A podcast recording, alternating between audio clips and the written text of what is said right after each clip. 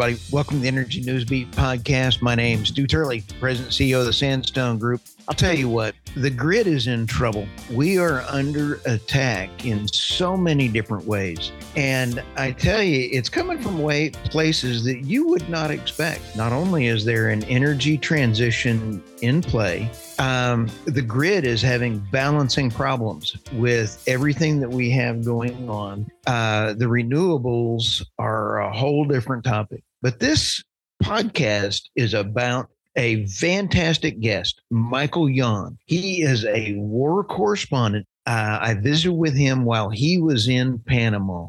I fell out of my chair in shock when we found out that our Secretary of Energy had gone down to this military, for all practical purposes, a Chinese military base, and he has video of him flying in.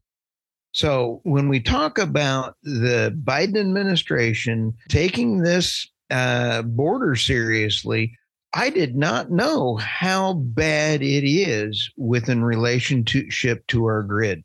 Uh, President Trump had put in an executive order 13929 banning Chinese grid equipment coming in and, and that are being able to put in. So far, I believe we have over 30 huge, I mean, very, very large grid connections that are remotely controlled this is tied also to the balloon coming over that the Biden administration let come over. So when you sit back and take a look at all of these pieces that are not covered in the mainstream media, how they are related um, to the grid. And so when you sit back and take a look, the Biden administration reversed this one, and we have then again continued uh, renewing grid equipment from China that can be renewed. The Chinese balloon gained access to the internet. And while it was passing over, I can guarantee you that after I talked to technical uh, experts, they said it would be possible to pinpoint radio signals near these items and figure out which ones were coming in. The technology's there. Who knows if you have proof or not? But I'll tell you what, it is frightening when you consider in the uh, Panama from that base, there were over 100 Chinese that had come in before a year, uh, the previous 300, uh, uh, 365 days. Over the last 100 days, there's been over 10,500 Chinese come through this ch- uh, Chinese military base that our Secretary of Energy, uh, Security went through. This is an amazing podcast. Sit down and listen to Michael Yon. He is absolutely a character. Buckle up and enjoy the ride. Thank you very much. All right. Well, yeah. let, me, let me throw this little thing at you here, Michael, because you're a war correspondent. You've been in over 97 countries. You're you are uh, military. I'm I'm not going to say X because you have never left mentally the uh, military. You are at ground zero. You are an amazing reporter out there, a war correspondent. Uh, where are you right now? Well, if somebody will look up this ship, they'll know exactly where I'm at because they'll see that ship. Maybe one of your listeners is this live? No, not no. I decided oh, oh, not to. Oh, oh, I'm right on the Panama Canal. I'm near what is it, Sophia? Oh, it's Sophia one. I can actually see it through the tree slightly. Sophia one and um, Sophia one. The Dark Fleet has where they train, uh, you know, the Russian, uh, Venezuelan, and Iranian ships. There's about five to six hundred of them. They turn off their transponders and they transfer uh, non uh, OPEC oil so they can trade. Right. And then, do you think right. there's cargo ships that are transponderless? Uh, oh, that one should be on. That one, okay. it's in the canal. It's not like they're going to be able to hide coming through the canal because you know. Uh, so I mean, I would think that they would at least for that moment have something on. But right. yeah, I mean, well, anyway, it, it said Sophia one on the back, uh, and um, anyway, it, uh, so I'm at the that's the Panama Canal right there. So right in between right. us and the canal, you can see the water a little bit if my oh, hand is yeah. right. and um, so there's another ship about to go through. yeah, Miraflores Lockett's coming in, and um, and so right here out my window is actually the uh, the the Panama Canal Railway. It's right here, so you'll maybe hear a train go by or something. And then over here, like four minutes walk from here, is uh, IOM headquarters, and and this is the City of Knowledge in uh, right. Panama City, Panama. And the city of knowledge, Ciudad del Saber, is uh, basically it's basically a beehive of evil. I mean, this is where all the UN, UNHCR, UN World Food Program, they're all right here. I mean, they have dinner at this hotel. Some of them stay at this hotel, dinner at the restaurant next door. And this is there's like 62 IGOs and NGOs and um, and uh, nonprofits here, at least 62. So it's a little, it's called the City of Knowledge. It, as you can see, it's right on the canal. And it's an old U.S. Army South headquarters. And they wow. actually fly their flag. I, I, sent you a video, right? Right. Actually, their flag was down. The, the, the Panamanian flag was still up, but the but the uh, the IOM flag was down for the day already because you can see the sun's going down. But but the IOM flag or the IOM is the Immigration International Organization for Migration. It's IOM in English, and it's or, or it's o, and it's OIM, and you know, it, it's backwards in some languages, you know, from yeah. the other. So it's IOM or I or OIM. So if you're in an airport and you see, see people with those tote bags, you're usually white with blue letters or blue with white letters, and it right. says IOM. The people carrying those IOM bags are almost certainly invaders, right? I mean, I'm just oh. going to call them what they are. I'm going to. I mean, we need words are the atomic structures of truth and lies, right? If you're right. using the wrong words, well, if you start with the wrong words, the rest is a lie, period. So if we call this, you know, uh, migrants, uh, there's some migrants in there, but this overall, by the overwhelmingly, is an is a war invasion, and yes. so you know, to to call this migration is just it's weaponized migration uh, but it's not. It's actually it's a hybrid war, and we're being invaded. I mean, yeah. so I'm down in Panama because Panama. Okay, first of all, I come here a lot, but when I leave here, I often go to places like Netherlands and other places that are also vital terrain. Right in military, it's called vital terrain, terrain that's right. vital for success or failure. And this canal is vital to the United States, which our globalist president Jimmy Carter. When I was young, I thought he was probably a nice guy, but he was just wrong now I realize he was a globalist. He was a, he was a straight up evil globalist. I mean, he gave this canal away, right? And this was our canal, period. Right. Full stop, right? And he gave it away, right? Now China is slowly taking it.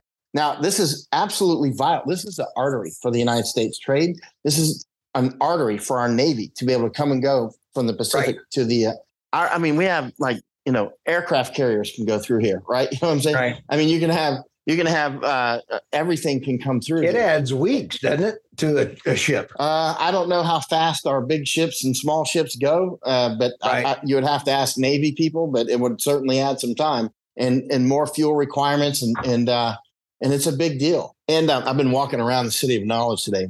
It's just called the city of evil because that's what it actually is. And, and so, interestingly, IOM again, IOM is the pump arm for the illegal invasion, right? Right.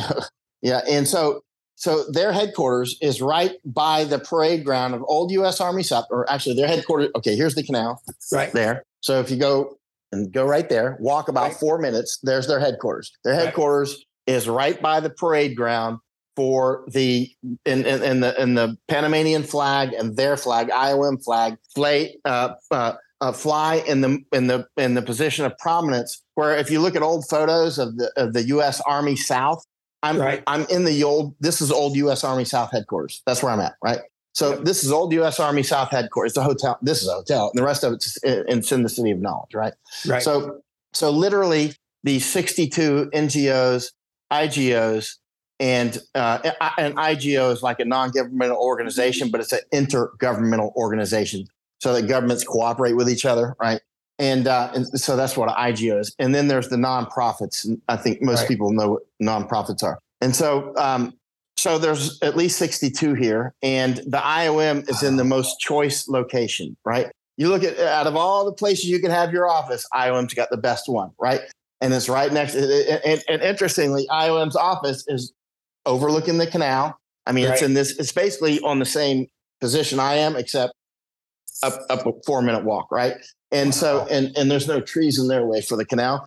And so between So where IOM headquarters is is uh, the cana- the uh, railway, which is right out the window, right, and, and, then the canal, right, and then outside of their window, you can see the Pan Am Highway, the right. Pan American Bridge. The Pan American Bridge is right over here. I can see it, right? right? So the so those are two arteries. The Pan Am Highway goes all the way up to the United States. So right. when these aliens come through the Darien Gap, where I'm at, all, the Darien Gap, for those who don't know, oh, is this yeah. big jungle area where I spend months at a time. Uh, it's the you know when you look up Darien Gap on on on the um, on, on the news or whatever, you'll be prepared to be the most dangerous jungle in the world and blah blah blah. And I mean, I don't know how they've audited to see if it's the most dangerous jungle in the world, but I, I can assure you it's quite dangerous. But I've been in some other ones that are pretty wildly dangerous too, like in Bangladesh. But I mean, but the po- point is, is it is very dangerous, and it is the crossing that IOM helps the, the invaders get through from Colombia to here. I've been on the Colombia side, and there's IOM stuff all over the place, Quito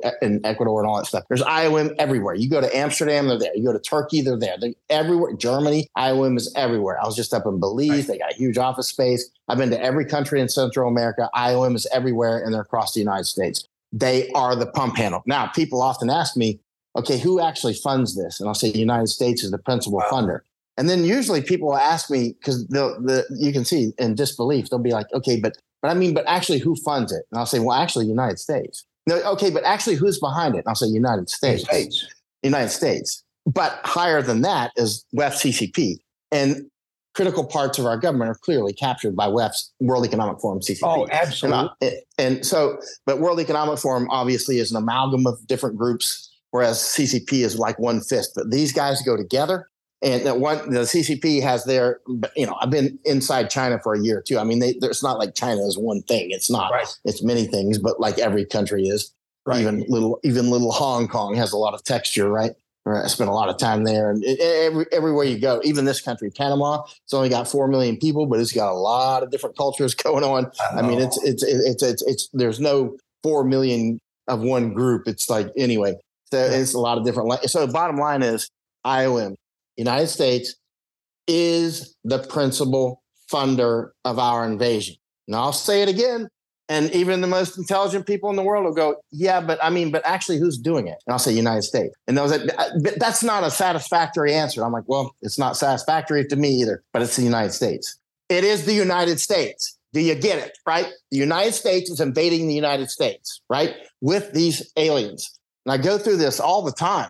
And right. it's the same in Europe. Germany and Italy and France, uh, you know, Italy gets their their you know so-called conservative uh, leader, and she's like, "Ah, oh, we're going to stop them." I'm like, "Careful! I've been through this too much." And same with Argentina. Careful! Everybody gets all excited. Here he comes, you know, with his chainsaw. I'm like, "Hold on, let's just wait. Let's see what he really does." Uh, okay, let's right. really wait. Let's get. I mean, uh, if he's if he's that legit and he starts really crushing down, I'm going to Argentina to help. You know what I'm saying? Oh yeah. But, but you know, but but but I've been through this in too many countries where they play the kayfabe game, like in Texas. I'm in Texas pretty often. I spend right. a lot of time in Texas. You said Governor Abbott. Governor Abbott is a member of the World Economic Forum. That's all you need to know. Unless he's a oh. spy in World Economic Forum, he's clearly not. Or if he is, he's also doing double duty.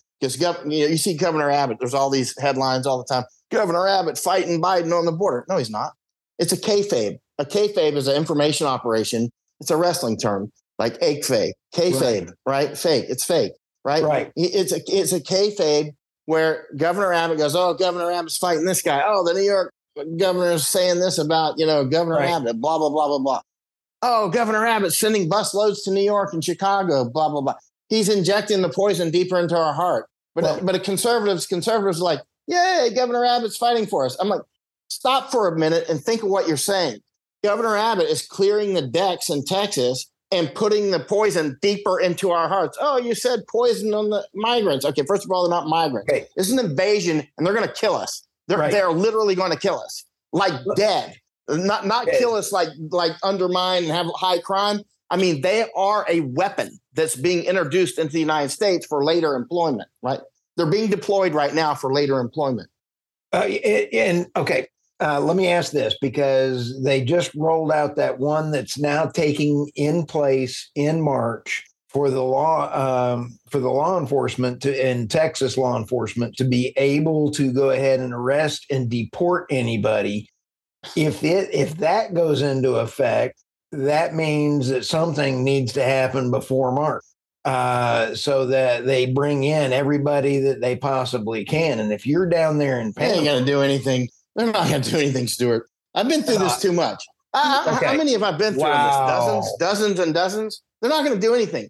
Just somebody, everybody, write this down. Michael Yon said nothing's going to happen, and see if I'm right. I mean, seriously, nothing. Often, often I tell people to screenshot your screenshot your comment and save it for later because I've screenshotted it and and I'll send it to you in, in October or whatever. Right? I mean, I watch this too closely. This is what. I do seven days a week. Right? So I mean, I if you drop a bowling ball out of this window, I'm going to guess it's going to hit the parking lot 32 feet per second per second. You know, it's, gonna, it's the same with what Abbott's doing. He is World Economic Forum. All you need to know is like he is a field marshal in the Nazi army. You know what I'm saying? It, a field marshal, uh, you know, so according yeah. to the field, this field marshal in the Nazi army says he's going to turn back other, you know, the plan of Hitler. You know what I mean? He's got, he's like, okay, right. Is that, and you got to keep in mind, Abbott is like a field marshal in the Nazi army. Literally, wow. he is a World Economic Forum member, period. That's all you need to know. His actions are clear. His historical record is utterly clear.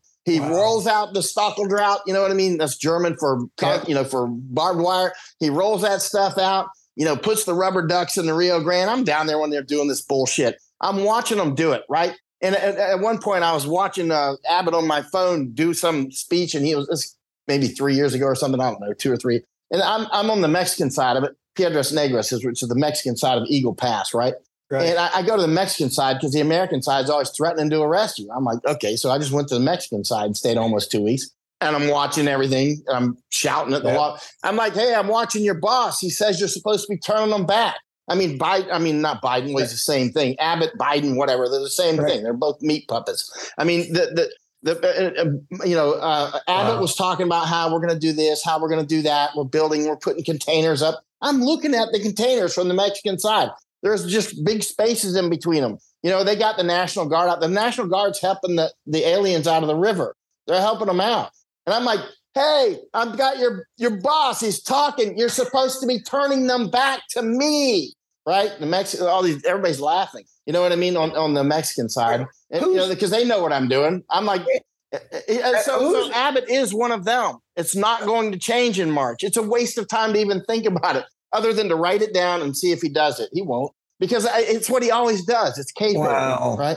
You see these big, uh, you see the big lawsuits going on now, Liberty County right up in north you know who did that right yeah. that that was listen todd bensman a good friend of mine is an author and he's a very serious he's a retired intelligence guy he worked for te- texas dps right department of public safety right so todd bensman we were out briefing some big wig texans like friends of Abbott, and there was one of the congressmen showed up. It was just like at a house, right? And so um, Chip Roy was there. It was just stuff like that, right? It was right. Chatham House rules, so I can't say what anybody said and anything. But but but but the bottom line is is after we we stayed the night there and briefed them the next day a little bit, and you know, and it, it was very interesting. It was, it was, an interesting group, and they invited me in from here, I think, or somewhere. Anyway, so uh, we we were we were there, and then Todd said, "Well, I've known Todd. We've been down to Mexico together and other places right. across the border." And so Todd said, "Look, have you heard of this thing on Liberty County, this colonia north of Houston? A colonia is, of course, is a right. you know a colony, right? right? And and it has different um, permutations of the meaning. For instance, it can mean just sort of a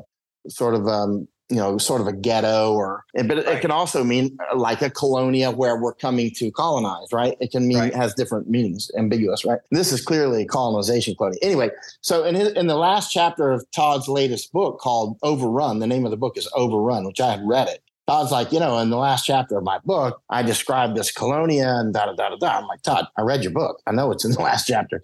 And so he's like, he's like, well, let, he's like, well, let, let's go see it, right?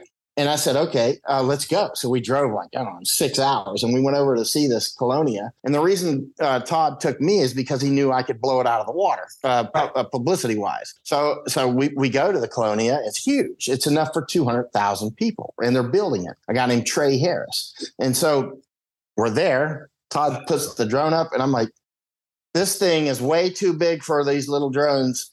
You know what I mean? Let's go get a helicopter. And so we went over to the uh, uh, airfield and nearby, and we got an airplane. And we came back in the airplane that day and flew around and we couldn't get high enough. I'm like, man, we got to come back with a helicopter. So, and it was getting too late in the day. So I came back on another day with a helicopter.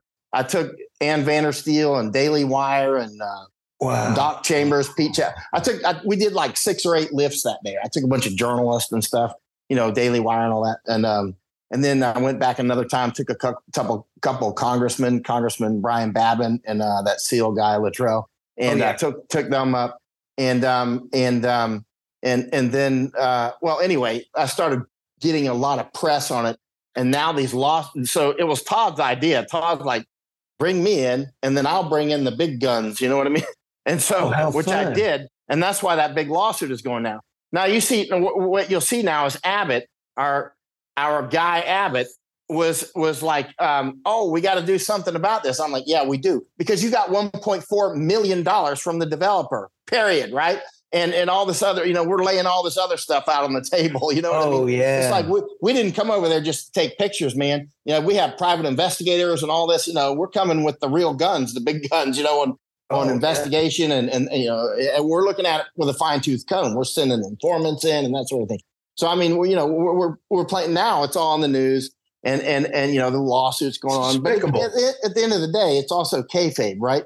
In other words, I don't really expect. Now, importantly, anywhere you see my feet, like right here, right next to that canal, uh, is an important place, right? And so a lot of people are asking me why I was spending so much time in RGV, Rio Grande Valley of Texas, right? right? Okay, so I was down in Rio Grande Valley, and um, yeah, it. I mean, that co- that colony is despicable. I mean, absolutely despicable. You know, in the beginning, when I first started going after Abbott, okay, let's talk about information war. That's something I said, you know, okay. I did all the, I did so much kinetics and warfare. I did a lot of com- combat, like real ass combat, not like right. war. Cor- most of the war, most of the war correspondents that you meet really don't do much combat, right? There are right. war correspondents, and then there are combat correspondents. Very little, very few actually go out into the real war, right? Right. Uh, as as uh, I, I, according to the New York Times and the U.S. Army, I am the most experienced U.S. war correspondent alive. Right. Right. And they said that back when I was just getting limbered up. I mean, that, you know, wow. I, so I, I, did a tremendous amount of actual combat. Right. And, uh, right. and, and, and, so I, I did all that kinetic stuff. You know what I mean? And it's, it's, it's, it's it's good to have that experience and still be alive actually because it's informative I, I, don't think it's a good idea to to go through it and try that again and survive again. Right. When I finished doing that, I was like, I jumped right through that needle and somehow survived. I wouldn't recommend anybody following my footsteps because you're probably not going to make it, quite literally. And but but but but as time goes on, you realize you know that's the lower level of warfare. When you're when you're young and you want to be a SEAL or a Green Beret or whatever Delta Force, I was I was a Green Beret. When you know you're like, hey, that's that's the stuff, right. and it is when you're that age. But as you get older and learn more about warfare, you start right. to realize that's for young men. The, in reality, though, the PhD of warfare is up in like the information sphere. It's really right. information warfare. Like Alex Jones, you know, everybody thought he was crazy. I thought he was crazy. It just turns out he was just a little bit smarter than most people, and it probably made him feel crazy. You know what I mean? Because he, he's actually they tried to take him out. They tried to oh, take yeah. him out. Yeah, eh, he he was actually. I didn't listen to him for years because I, I always thought, you know, but then as I, I learned more and more about information war and I studied it for years now. So now I'm not I'm not a newbie to it now. I mean, it's something right. I've traveled the world studying information war, dozens of countries, running all over China and everything in Japan. You know, and and I go to museums all the time. I just went to museums in Belize and El Salvador and Guatemala and Honduras here. Right. And I'm always I'm always looking at libraries and I mean I do information war to a deep degree, right? Right. Uh, and so, uh, so what I'm getting to is what's happening with with Abbott and the others is a huge information war. They're just rockabye baby in the treetop. As we invade your country, it will not stop. Right. And you see Abbott down in you know Rio Grande Valley. He was down in the Hyatt Hotel, I think it was, right. in uh, in McAllen, and I was there. Right. And I kept spending so much time there, and people are like, "Why are you in Rio Grande Valley so much?" I'm like, again, if I'm somewhere like this canal or Netherlands or You're at ground Ishi, zero. Ishigaki Island, anywhere my feet are at is going to be somewhere important, or I'm just walking through, right? And So and so um, and so when it came to Rio Grande Valley, Rio Grande Valley is part of the Belt and Road Initiative corridor, the I 69 right. corridor that comes right up through here. And then and you see the train that was just opened in Yucatan and all these other things. Uh, right. Uh, th- th- this is all part of the same ecosystem of issues. Uh, it, it, you see, um, uh, for instance, the I 69 corridor, it's got those three feeders down by McAllen. One goes right there. And, right. and, you got the you got SpaceX, where I spent so much time at again. People are like, "Why are you spending so much time at SpaceX?" And I'm like, "I'm trying to prod Mr. Musk to go to the border." Right? I never right. met him. I never talked with him. I never communicated with him. But I know what I'm doing. I know right. that I can provoke him to go to the border. He may hate my guts. I don't care.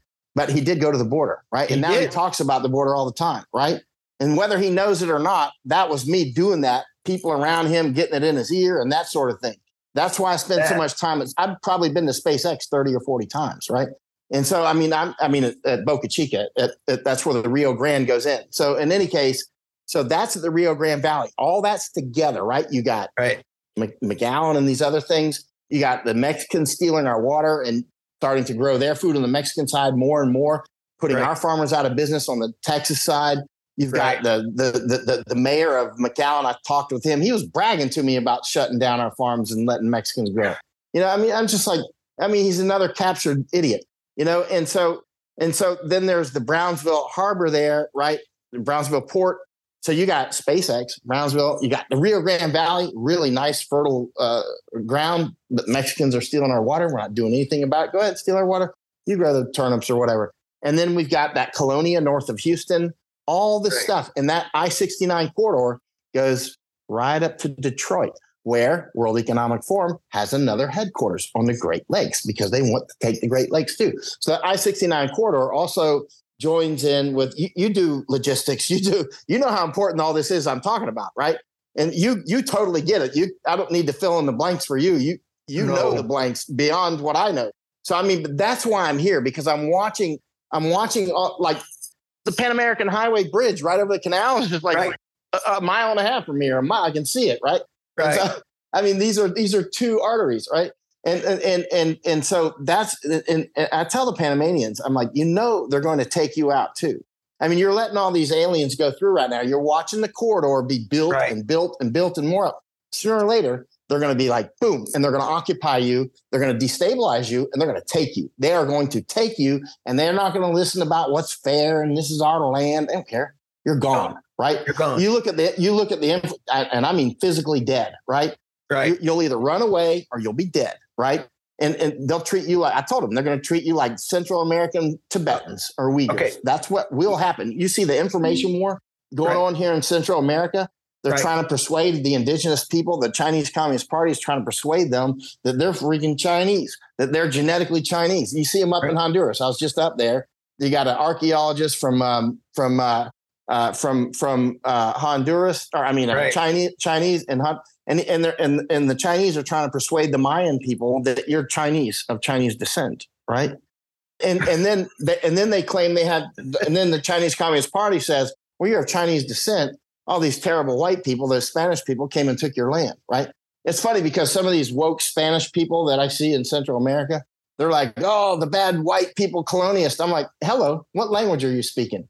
You're speaking Spanish. You're the ones that colonized this place. You, you, you, they, a lot of people don't seem to have any historical skills whatsoever to realize that, you know, you are actually the imperialist, right? This place was all like Emberá Indians and Ngöbe Indians and Kuna and Wounaan and all that, right? right? And I mean, and you're like blaming me? I'm not here. You are. so, you know what I mean?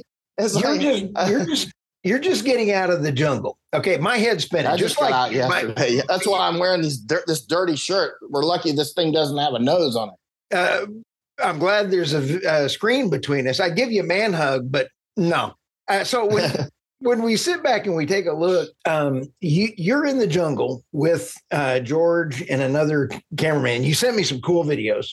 And as we're sitting here uh, talking about the Chinese, the military guys, in my opinion, the generals have been coming in. Those guys I've been watching in the mil- uh, military men stand differently. And I told this to my dad. I put it on my podcast those guys are standing there at military um, uh, parade rest They are in battle mode and they're coming across. They already we already have the the uh, grid security issue where they can remote into it now. Uh, they have a stated thing. Everything that you've been saying, I've got about 70 different gears going on right now.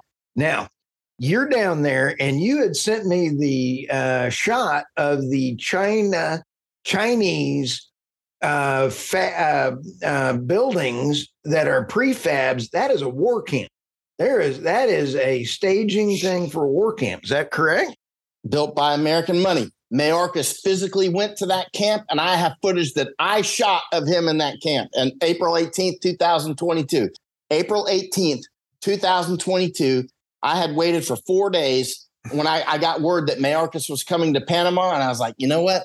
I bet he'll fly to Darien, and I predicted where he might land in Blackhawks. And I thought he'll go right down this road. And I waited there for four days. Sure enough, four Blackhawks come in, and he got out. They got in armored vehicles and drove right by me, and I got footage of him in the camp. And, Going to the Chinese came, camp that is bringing military men into my country, and we got Mayorkas bringing it in. You have all of this complacency going on, dude. This I'm getting angry. I mean, I'm getting I worked this, up. This, this, this is this is our money is building a Chinese camp. Is built a Chinese camp. The Chinese are invading the United States with American help.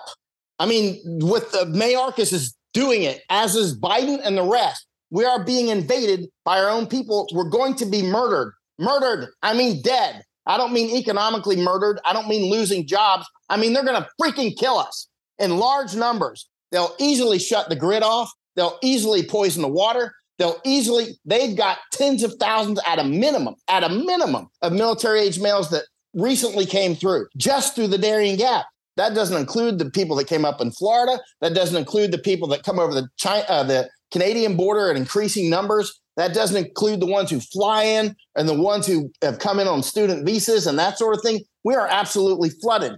It's it's easily it's easily uh, believable that there are actually hundreds of thousands of, of new military age males in the United States. I do not know that to be true, but that would actually be I would be actually Logically. I would actually be I would actually be surprised if it's not. I mean, that's it's some huge number. These guys that are coming in, many of them are studs. I mean, they're not we got a lot you know i spend most of my time overseas right? I spend most of my time in other countries like right. by far more than half my life has been overseas right? Right. And and so and i come back to the united states like in the last 20 years i was mostly downrange and then i saw the united states look like we're going into a war. And right. so in 2020 september 2020 after almost 20 years most of the time downrange I, I came back to the united states. I went straight to portland and looked looked at those antifa monkeys down there, you know, doing their thing. They're a bunch of drug addicts. I mean, with their hoop earrings and, uh, you know, I mean, seriously, they all got an IQ of about 90. They're easy to wind up. They're like those liberal women that are always like, you know, they're like, they're like, uh, you know, what's that, Mr. Potato Head? You know, you get him. Imagine Mr. Potato Head on drugs, on LSD and crack or something. Okay. So you you wind up these women, and they're like, and eh, they're like a hand grenade, you know. And so that's what they're winding up all these these degenerates basically. The drug i come back to the united states and i can smell drugs everywhere. I can smell people smoking pot. I can see that they're not firing as fast as the china when i'm in china there's you know what i'm saying? These guys coming across they Are got sharp. testosterone going. All these syrians all these afghans all these others i see the, uh, and if you don't think we, we have Houthi we have Houthis we have all of these other coming in from Venezuela because there's a lot of Houthis down in Venezuela. Yeah, yeah I, I, I hear a lot of yeah. Oh, Venezuela is filled with Hezbollah, by the way. Hezbollah, thank you. As well, Hezbollah. I mean, you think, uh, and then um, uh, the the Israelis delayed seven hours, and I find that a, ha- a bunch of crap. Here you yeah. have that. Yeah. So you know, not only do we have that going on, uh, you've covered that on other podcasts, and I seven hours. I love the way you described it, Michael. You are absolutely. You said I can get in an airplane with the rest of the guys, and it's six minutes if it's a bad pilot. Uh, a, a, bad Black Hawk crew can go wheels up from a cold Black Hawk in six minutes. I mean, that's a that's a that's a slow crew. I mean, they're moving quickly. They're getting their stuff right. done. But but if you're like if you're if you're hot cocked like uh, QRF quick reaction force. Like right. you know, I spent four years in the wars in Iraq and Afghanistan. I did QRF stuff with the soldiers when I was wow. a war correspondent. You what on QRF? Basically, they'll sit around. They're like firemen. They're, when you're on duty at QRF, right? Which there will right. always be people on duty at QRF. If they let's put it like this: if Israel, first of all, how did their super duper ultramen uh, intelligence miss the attack? All right. So either they're admitting to being the most incompetent fools on planet Earth, which is possible.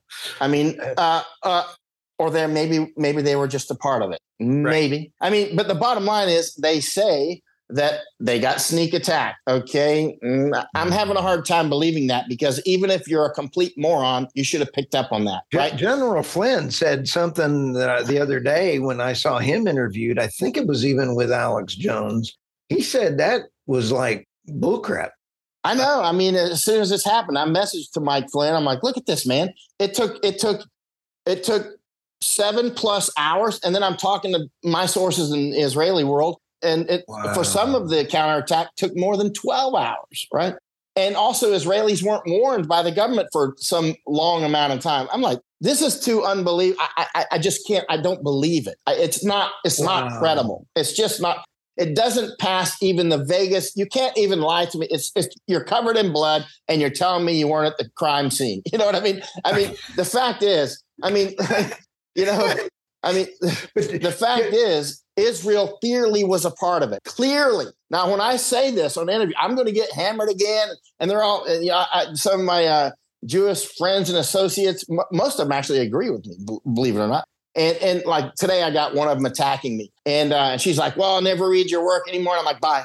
Adios. She's a friend of Caroline Glick, you know, that, that uh, vax pushing super famous colonist that's always like, well, if you're against, you know, the Israelis getting the vax before the Palestinians, then you're anti Semite and anti Jew. And I'm like, just shut up. You're just, you know, we're sick of you. We're sick of your, your manipulations. We're sick of your try. I've been an Israel supporter openly for decades at great right. personal cost, right? right. I mean, I, have really supported them oh, many, many, many times, right? Right. That those days are over. I mean, when when when when when when they started pushing that jab and they starting to sell our secrets to China China put $1.7 billion in the Haifa harbor. They're clearly butting up. When I ask Israelis, I'm like, okay, you're clearly abandoning this for China, right? And they'll say, well, you know, we have to be pragmatic. I mean, China is ascendant and the United States is going down. I'm like, in other words, you're not going to be with us on this ship. You're not going to fight to the last man. You're just going to jump to the next ship, which is what people accuse you of doing culturally. Well, Japan's going to do that. I mean, yeah, what's, gonna... what, what's, what's Japan going to do? We've abandoned them. You know, and, exactly. And, and, I mean, you know, I, I I work with Japanese. Literally, my three books on information war are only in Japanese language. They're not even in English because I've been trying to wake up the Japanese for years. Uh, because Japan is a critical partner for the. Anyway, that's a whole separate topic. Oh, it's very sorry. it's important, but sorry. But, but the but the point is is Israel what's going on? All right you know several months ago um, maybe yeah maybe three or four five now maybe i don't know. Anyway bibi netanyahu he's holding up a uh, a map and he's like showing the indo-european uh, corridor right which right. you're dial and and and um, a lot of people might not know what that is though. It's it's a, a new uh, trade corridor. It's like a, right. a, new spice route against exactly. the new. It, and they're um, they're putting they're trying to get it all in, and and George McMillan has been fabulous on the the uh, Belt and Road Initiative and what the differences and on all that. So yeah, this is like a counter almost to the BRI, right? Right. So which is the BRI is like a new Silk Road, which will include this canal, and right. and and then the Indo-European corridor is like spice route, right? And right. so and so and uh, but that would go right through Israel, right through Gaza. It would go right through uh, Jordan right. or right through UAE, Saudi Arabia, Jordan, right? And so, um, so interesting. Are so talking, Bibi, Bibi holds up the canal coming through that they could no, have. That's separate. That. That's the Ben Gurion, right? Okay. The Ben Gurion. Okay, three three major things here. Okay, okay. let's go back. Bibi held up a map months ago before right. October 7th. It was maybe two months before that. I don't remember. But a bunch of people sent it to me. They're like, wait, Bibi's holding up this map about the Indo European uh, corridor. Of course, right. most people don't even pay attention to that stuff. They don't realize that's your major energy source. When I say energy, I mean, uh, let's say motive energy source of, of wars, right? Is that right. sort of stuff. It's that level that you have to look at, right? And so, uh, and uh, and and he's holding up this map, which you can. I published it, and it doesn't have Gaza on the map. It doesn't have West Bank either. And everybody's like, hmm, why is Gaza and West Bank not on the map? You know, could wow. be coincidence, you know?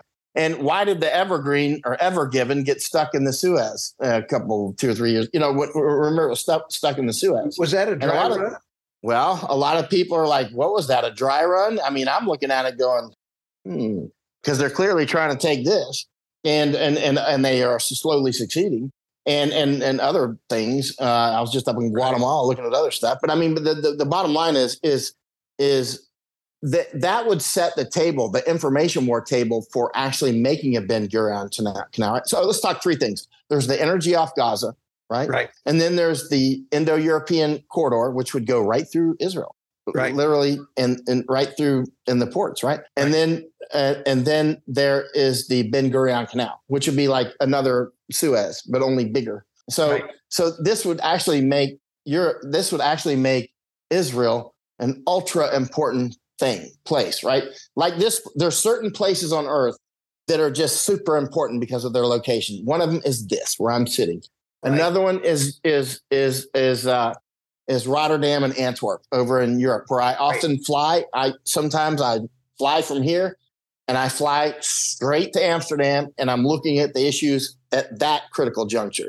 And then right. sometimes I'll go to Japan and other I'm I'm sort of making the rounds looking at this. But that that would make Israel even more important than this, right? Which is, I mean, arguably, I mean, uh, I mean, with the Ben Gurion Canal, the Indo-European corridor, and right. that energy, okay, and then and then Bibi's holding up the map. You know, he's doing the big vax, vax jab push. He's clearly a, a, genocidal maniac, like a lot of the people in WEF. He's a he's wow. a World Economic Forum member, just like Abbott. Bibi Netanyahu is a World Economic Forum member, period, right? There's no ifs, ands, or buts about it. He's proud, right? So he's pushing the vax hard, right? Wow. And and and so yeah, and so he pushed it really hard. He, I mean, he was right. he had Israel locked down, and and so you know, I I think what well, I mean, what what appears to be happening is quite clear. He's doing a genocide in Gaza. I mean, that's pretty obvious. Now, people, oh, you can't say that because you know only Jews can get genocided or whatever. Whatever, man. Listen, it's too freaking obvious. It's like Abbott saying, "Hey, we're closing the border," and then it keeps getting bigger and bigger and bigger. Listen, they're clearly doing a ge- genocide in Gaza. Period. Period. And people go, "Oh, you're a friend of Hamas," and I'm like, "No, smoke them all." You know what I mean? It's like, but not every Palestinian, obviously. I mean, oh. kill Hamas everywhere you can find them, smoke them up. You know what I mean? I, you know, I've seen a mm-hmm. lot of Al Qaeda and others killed. And guess what? Guess how much sleep I've lost over it? Zero. Right. and so, you know, and I've been right there walking through their blood. You know, people are like, oh, you must be so hurt. And I'm like, I'm only hurt that some of them got away, brother. I'm a freaking soldier. You know what I'm saying? I'm not, I'm, I don't go home and cry and drink whiskey and smoke dope. You know what I mean? I'm out here on the front lines. I'm not going to cry about this stuff. Smoke them, find them, kill them. Right. But that doesn't mean do a genocide in Gaza. Right. Exactly. That's clearly what they're doing. And they're clearly doing that to take the energy and to do the Ben Gurion Canal and the Indo European pipeline, right? Now, these vaccines that were given to the Israelis, I'm very curious which ones are dying.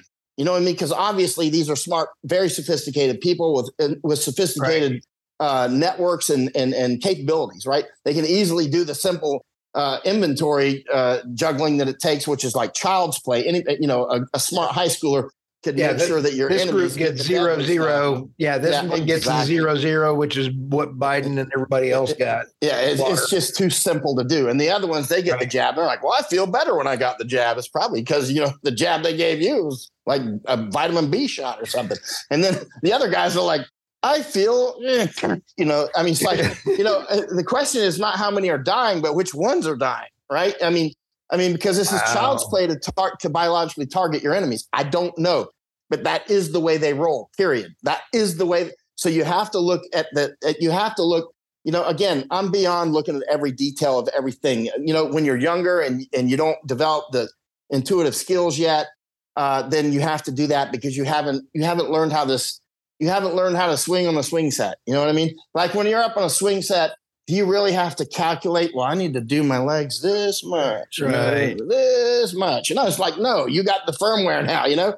And I've gotten to that point with war, right? I don't need every little detail. I'm watching, you know, or if you've ever done, you know, fighting, you you can kind of feel your opponent, you know, and they feel, right. you know, you're, you're, you know, and it's like you can feel it here. It, they're clearly doing a genocide. It's obvious. There's also a huge global genocide going. They say it with their mouths. It's not conspiracy theory. They write it down You know, it's on their videos and stuff.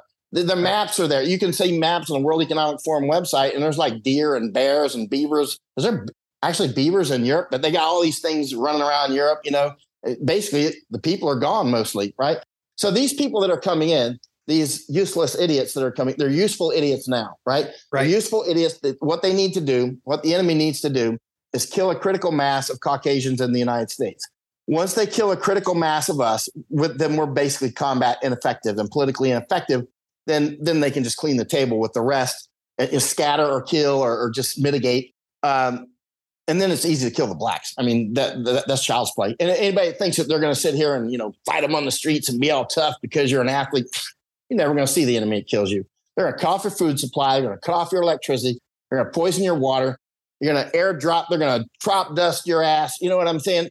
You will be dead, and and and and in large numbers. And you go to China, you should see how racist those guys are.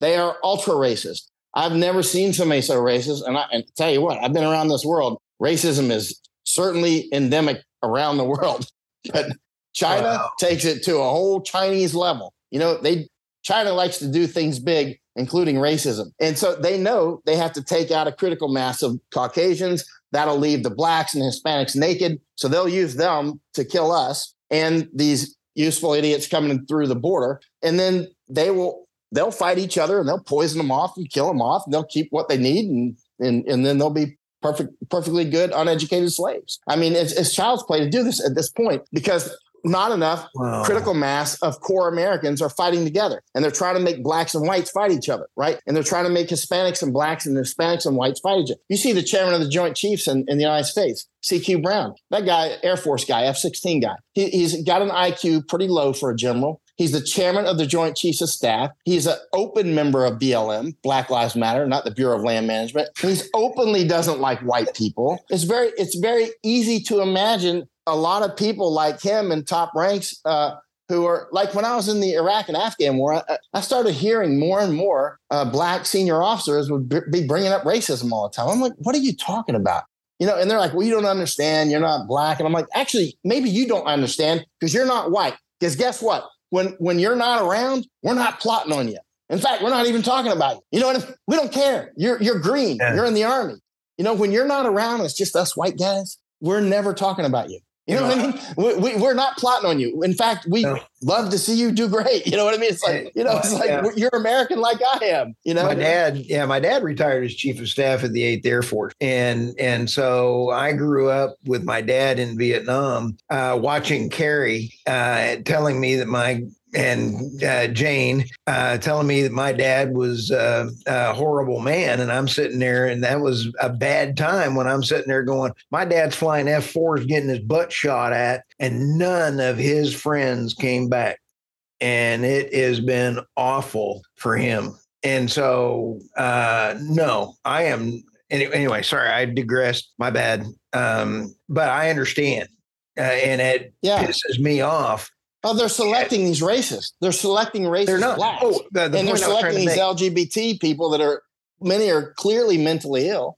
Uh, I was and, I was raised yeah. by my dad n- to not know color. Period. And I don't recognize color. And it irritates me when people say that I'm white privileged. I'm yeah. sorry. I need me some more money. white privilege. I'm not the one that got to go to West Point because I'm black. You know what I mean? I'm not the yeah. one that you know, I, I'm not the one that gets to get all this free stuff because I'm some special breed of, you know, go get me a sex change and then I can get elected president or something. You know, it's just like it's like it's off it's off the top. You know who came down to Darien, by the way? You're not going to believe this, and he just messaged me. Uh, uh, is um, uh, Sarah Ashton, who's in um, Ukraine, the oh, spokesman, yeah. right? So, right. Uh, so about four or five days ago, I was down there, and and and a bunch of people pinged me. Why was said, hey, she coming down to see you? I wasn't, to my knowledge, anyway. And and a lot of people are like, "Hey, this person's from Ukraine is now in Darien and was on a Twitter. Um, what do you call this? Spaces, right? Right. So I, li- I listened to it for about two hours, and he got about half right and about half wrong. But and um, what? So I tweeted. There? Well, I don't know. I tweeted. I said, "What are you doing here?" You know what I mean? It's like, and uh, I mean, aren't you supposed to be in Ukraine?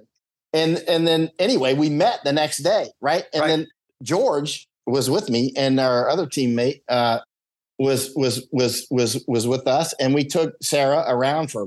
We spent, uh, I would say, in total, fifteen or more hours talking with the, and rolling around, and and and and at first, you know, uh, he didn't believe that. Um, he, he's actually he didn't get a sex change operation because um, uh, he told me what yesterday, I guess, and um, and uh, said, uh, yeah, he told me just before George and I came out of the Darien because uh, we were all sitting there talking as George and I were getting ready to to uh, jump in the truck and leave, and um, and so seemed like a nice guy in person actually, and so we talked and we, we took him around and and showed him, you know, where the Chinese come in at. And he just sent me a video of Chinese going into the camp tonight, right? Just sent me a video, and actually, and uh, and I'm going to see him again tomorrow. But what's what's what's quite interesting is we, we were talking openly. Uh, we were, I was just looking to see if there's any messages. We were talking quite openly about all that stuff.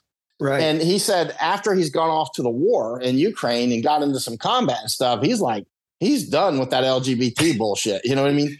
He's like, he's like, now that he's faced life and death, and he's like, right. he said, it, he's not really like, you know, one of the things, one of the problems I found with a, a, lot of Americans is, and I don't mean this as an insult, I mean it's part of the information more that we've been infected with, is we, we tend to start to become too introverted, too introspective. And right. it's still always like, why do I feel this way? We feel that way because what happened was bad. You know what I mean? It's like sometimes right. a scar is just a scar, or is that a cigar? I don't know. But I mean, you know, but the bottom line is, is, you know, when I when I when I when I go over if you're if you're always like why do I feel like this? Why do I feel like that? You're to feel bad. You're you're monitoring yourself to go out and do something, man. You know what I mean? Go work. You know, do something great. I get along with farmers so well in every country, even freaking Taliban, man.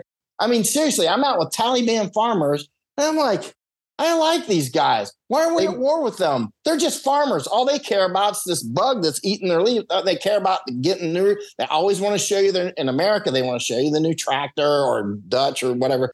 Want to show you. And they, hey, just had a calf born. Hey, I just had a new granddaughter or something. They're, you know, they're just, I get along with farmers. But guess what? Farmers are never doing. I wonder why I feel tired. You feel tired because you got up at four in the morning to milk the cows.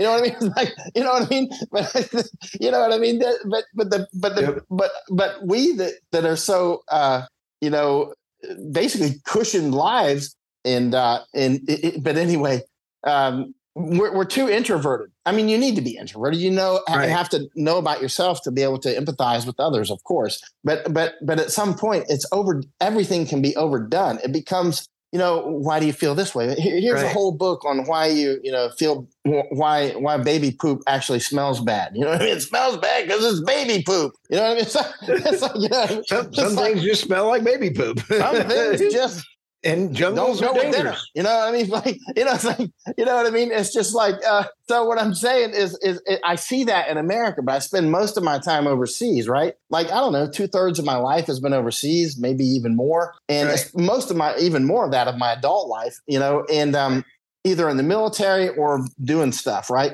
And and and uh, and so I go back to the United States and I smell dope everywhere. And, and I see people behaving erratically. I see people that are quick to agitate, quick to quick to just like go road raging on people and just craziness. And I go to Washington, D.C., and I smell marijuana on the streets in front of the White House, the Black Lives Matter Plaza. And there's that bar out there. I stayed in this hotel. What's it called? Hyatt or something? I don't remember. And, uh, but right out the window is where was where Hunter Biden used to go to that strip joint, right? And get drunk and, and, and impregnated the hooker and all that stuff. I'm like, what kind of country do I live in when I come into this hotel and the elevator smells like dope? People are playing loud music. You know, Lady Gaga stayed here during the inauguration. And I'm just like, you know, I'm just like, it's it's like this insanity, Marilyn Manson idiocy. You know what I mean? And, and and and and and and and and then I go back overseas and I'm like, oh, good not everybody's not doing drugs here. You know, it's like it's like I, am not I'm not apt. I, I, don't get on the elevator with somebody and like watching their hands, wondering if they're going to shank me or something. You know, when I go overseas, I'm like, or you know, good. I'm out with Taliban farmers and feeling safer than I do in downtown Washington D.C. And I'm not exaggerating one iota. Right? You know, one time I was out with this village in Afghanistan, and Michael Jackson had died. And everywhere you go, everybody knows Michael Jackson. And right. the children will moonwalk for, like out in the Darien Gap. I go into right. some villages and the kids will moonwalk. They love, I don't know wow. how, how, the kid Michael Jackson's been gone a long time, longer than these kids have been alive. But they know how to, so I was in this village somewhere in remote Afghanistan, no electricity or anything. Kids are moonwalking. And I'm like, I said to the village chief, uh, you know, he's got his long beard. I said, uh, you know, sir, Michael Jackson has passed away. He goes, Oh, the Michael. Yes, the Michael has gone please tell your people that we try we cry a million Pashtun tears for the Michael. You know, it's just like I'm just like you can't make this up in a movie. You know, it's like, but I mean, but that, but you know, I'm, I, I was out in this Kuna village, eh, deep in the jungle, Kuna Indians, right? And and these are straight up warrior types. The the village chief was 83 years old, and wow. we, are walking around, and, and he's barefoot and stuff, and he and at one point he points at me, he goes, don't you take that poison. He was talking about the death jab, right? Don't you take that poison. One of the villages nearby, Kuna villages, a lot of people, most of the people took it and some of them died. But right. his village, nobody took it. So he's like, don't you take that poison. Right. And this is beyond electricity sphere, right? We're way out there. And I said, no, sir, I'm not going to take that stupid stuff. He's like, good. You know, and and he goes, and I said, um, he, oh, he goes, SENAFRONT, which is like Panamanian Border Patrol. He said, they came to my village to bring this poison. I said, go from my village go. Kuna are famous for shouting and stuff, you know. He's like, right. I said, go from my village. And uh, and he goes, oh, that's good that you didn't take this. And so um, and then he goes, Why are you making this war in Ukraine? I'm like, I'm not making the war in Ukraine. I'm with you in the jungle. He goes, Yes, but your country is. I said, That's stupid. I don't know why they're doing it, sir. It's like, he's yeah. like, Yes, it's very, it's very stupid he goes, "Let's come. I'll show you where these people are coming through the jungle." He was showing me where the aliens wow. are coming through his village. He goes, "Look, why are you bringing these people through my village? They they're making my children sick. You know, they're making kid. It's funny. That whole village loved him. We're walking around and we're out in the jungle, and these he's the he's the pope. oh my gosh, everybody loves him. Every time the kids see him, like we're walking in the you know uh, uh, on the beach. Actually, it's on the um on the unbelievably beautiful place. And then we walk up into the jungle from the beach, and um and we're in the jungle now and there's kids coming the other direction down the path and they're like jumping on his arm and stuff. He's like hey you know monkey. Know it's like, it's like oh, everybody loves him. He goes they're making my children sick you know? And uh, and uh but here there's guys walking around with guns and stuff. They got a lot of guns man. I mean like the kuna people it's not like they all have guns. It's not that's not true but or maybe they do. But i mean but you'll see like every 20 minutes you'll see a guy with a shotgun or a 22 it's not like they have AR-15s or something, but they have um, they hunt a lot. So every time I go into these villages, I'm always looking for the anybody that's got skulls or bones hanging up. So because I'm looking for the hunters, right? And because um, you can get good information from hunters. I love to go oh. with hunters and farmers, and they're all nice. farmers. So so I went to this village and um and then I found some bones. I was like, bingo. So I, I went. That was like, whoa, you know, to his to his hut, and he's like, ah, you know, so he invites me in. So we're there. I was with Ben Bergquam actually, and um, Oscar oh, wow. Blue, you know, Oscar, and so so they were there, and so we we we so I, I I always ask them what moon you hunt on, right? Uh, because that'll tell you a lot about how they fight as well, right? And they like to hunt on new moon here, which means uh, no moon, right? New moon right. is no moon, right? right? And so because in, in, some cultures they like to hunt on a bright moon, and some they like to hunt on a no moon. And right. and all the Indian tribes I've talked with here are no moon hunt, which is the moon they will fight you on. and so uh, and they're famous fighters. That that's why I'm asking that question actually. And so um and so you know so he ha- he had this deer. And we're eating the deer, and, and Ben Bergquam's at the table. This is a proper hut, you know what I mean? You can ask Ben if you know Ben and and uh, and Ben bites into it, and he's like, and there's some fur on it. He's like, oh, there's deer fur.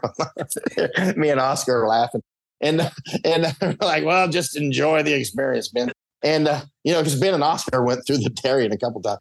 And so um and um and um uh, uh and so anyway, I, I, just they oh I asked him uh, how he shot it. He had just shot it the night before, right? Right. So actually, if you look up the time that Ben went through the jungle that time, and you'll know uh, you could check the moon phase and you'll see oh yeah it was a it was a new moon right? And so he had just shot it the night before because I always ask him how do you hunt? They're ambush hunters here right? Ambush right. meaning they wait right? And so you know that. And, and, they always shoot them super close range. Like this village I was just at uh, about five days ago called yep. Marangante on Rio Turquesa he shot about two years ago, I was in this village and I came in, I'm looking for bone, boom. And there's a jaguar skull. It's got little ants on it, right? And so I said, um, wow, who I mean, the, the shot pattern was like that tight. I was like, it was like it was clear shotgun pellets, right? Like, like, wow. like, like, That's like close. Uh, it was like yeah. it was like it was like number four shot, maybe. You know what I mean? It wasn't buckshot. It was like really, and I was like, it was only like a, few load. I was like, who's the hunter? And he comes out. I just I just went up to his village the other day with George. George met him, and so wow. so and so we went up to the village, and um and uh, so George was actually just was in that village because I was like George, I'm going to take you to the jaguar hunter, and so and and he showed George the gun that he shot him with. So I asked him, how'd you get that Jaguar? I mean, because the shot pattern, dude, is that close, which means you had to be like, you know, a couple meters. And and he goes, uh, oh, I tied a pig up next to the river and I just waited. And I waited and I waited and I waited and I waited. And the Jaguar came and got it and I got him.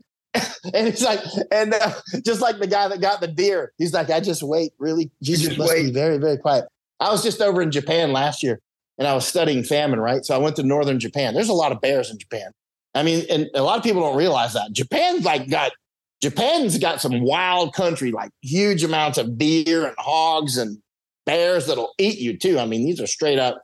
These aren't Yogi Bear. You know what I mean? These aren't these aren't Pooh Bear. These are these are they kill people all the time. And so we go up there and we're studying famine, and we go to this restaurant. I'm with Masako Ganaha, a famous Japanese journalist, and it's just Masako and I. And I said, ask the uh, waitress, um, does she know a bear hunter? And Masako was like, bear hunter. I was like, just do it. And so, so, so, so she asked about a bear hunter, and the and the waitress is like, oh yeah, my neighbor is the number one bear hunter in this prefecture. And oh, I'm like, oh, kid, can we? Can you introduce us? And she said yes. And so she called him up, and we went to his house the next day. So we went to his house. He's a farmer. He's like, he's like, oh, he's in his He's in his 70s. He's a stud, man. And he's he's with his wife and and he's like, Yeah, welcome to my house. And uh big farmhouse and stuff, you know. And um he's got a baby bear. I said, Where'd you get a baby bear? And his, and uh, and uh, and uh, and he goes, Oh, I found it in the forest. It didn't have a mother. So you know, my bear now.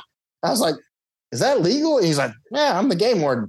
And so I was like, oh, and he's like, and I have this eagle too. Uh, uh, uh, and I was like, can your dog get off that chain? Because I think he doesn't like white people. You know what I mean? The dog's like going crazy.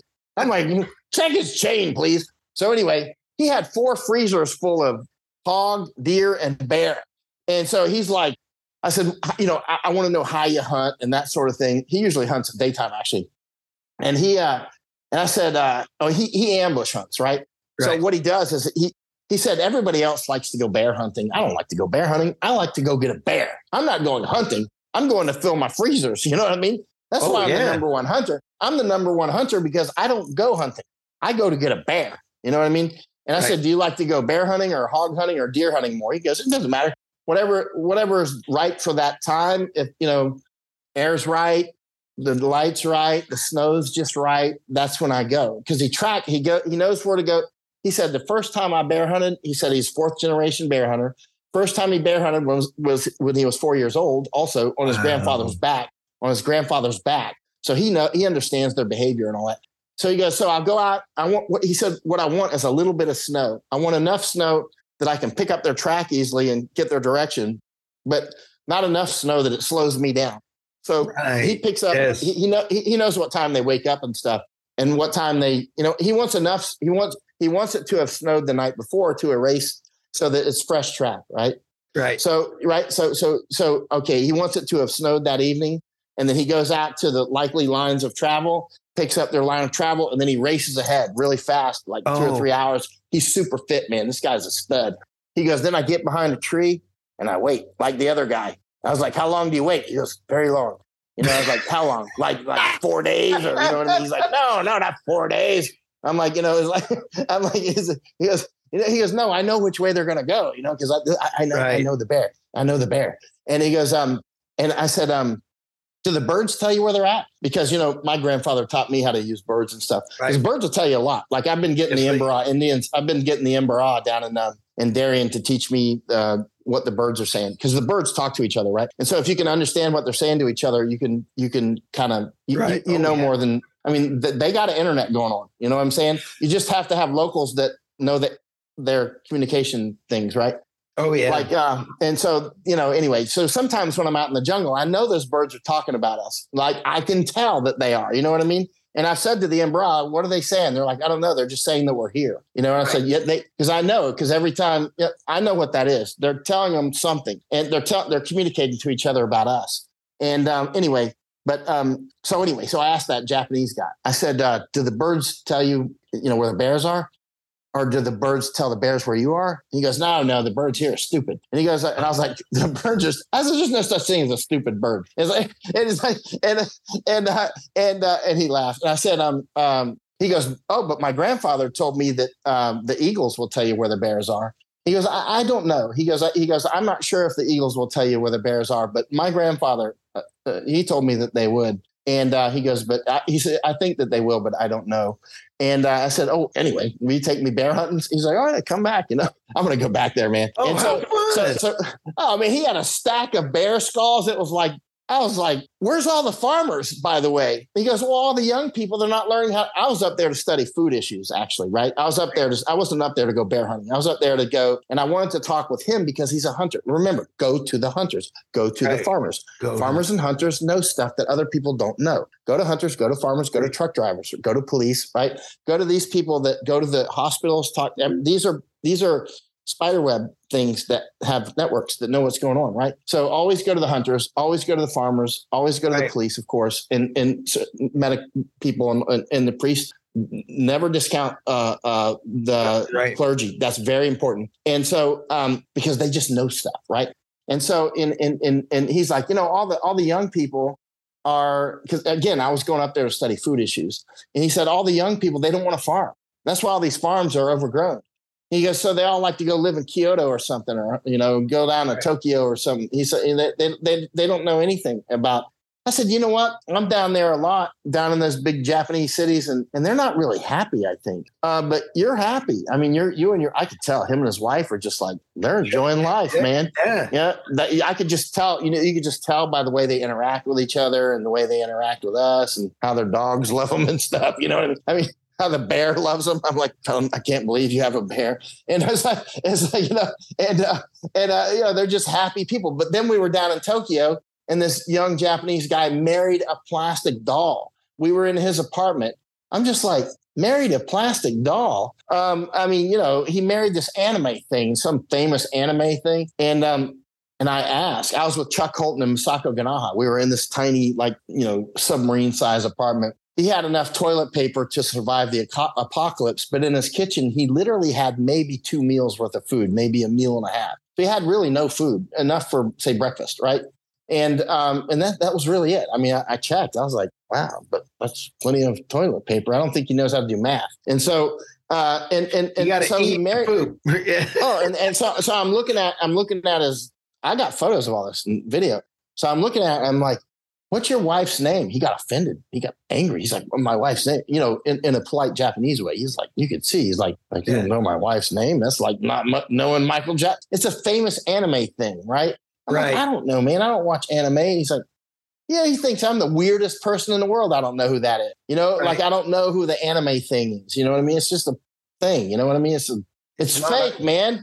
And it's like, it's like, it's like, it's like, what? You married a plastic doll. And, and so, you know, and, and he's like, and I said, why didn't your wife have, have a ring? Because uh, I was the plastic, you should see the photos of it. It's freaking scary, man. And I was like, watching for knives, guys. And uh, you know what I mean? He's a nice guy. I kind of liked him. I felt kind of sorry for him actually when we were there with him for quite a while. I was like, I felt, I mean, I empathize. I felt, I, I felt a lot of empathy for him. I was like, well, how was he raised up to get poisoned like this? Because he seems like a nice guy, actually. It's got he's got good. zero. He got he's got zero survival. Man, he was so skinny.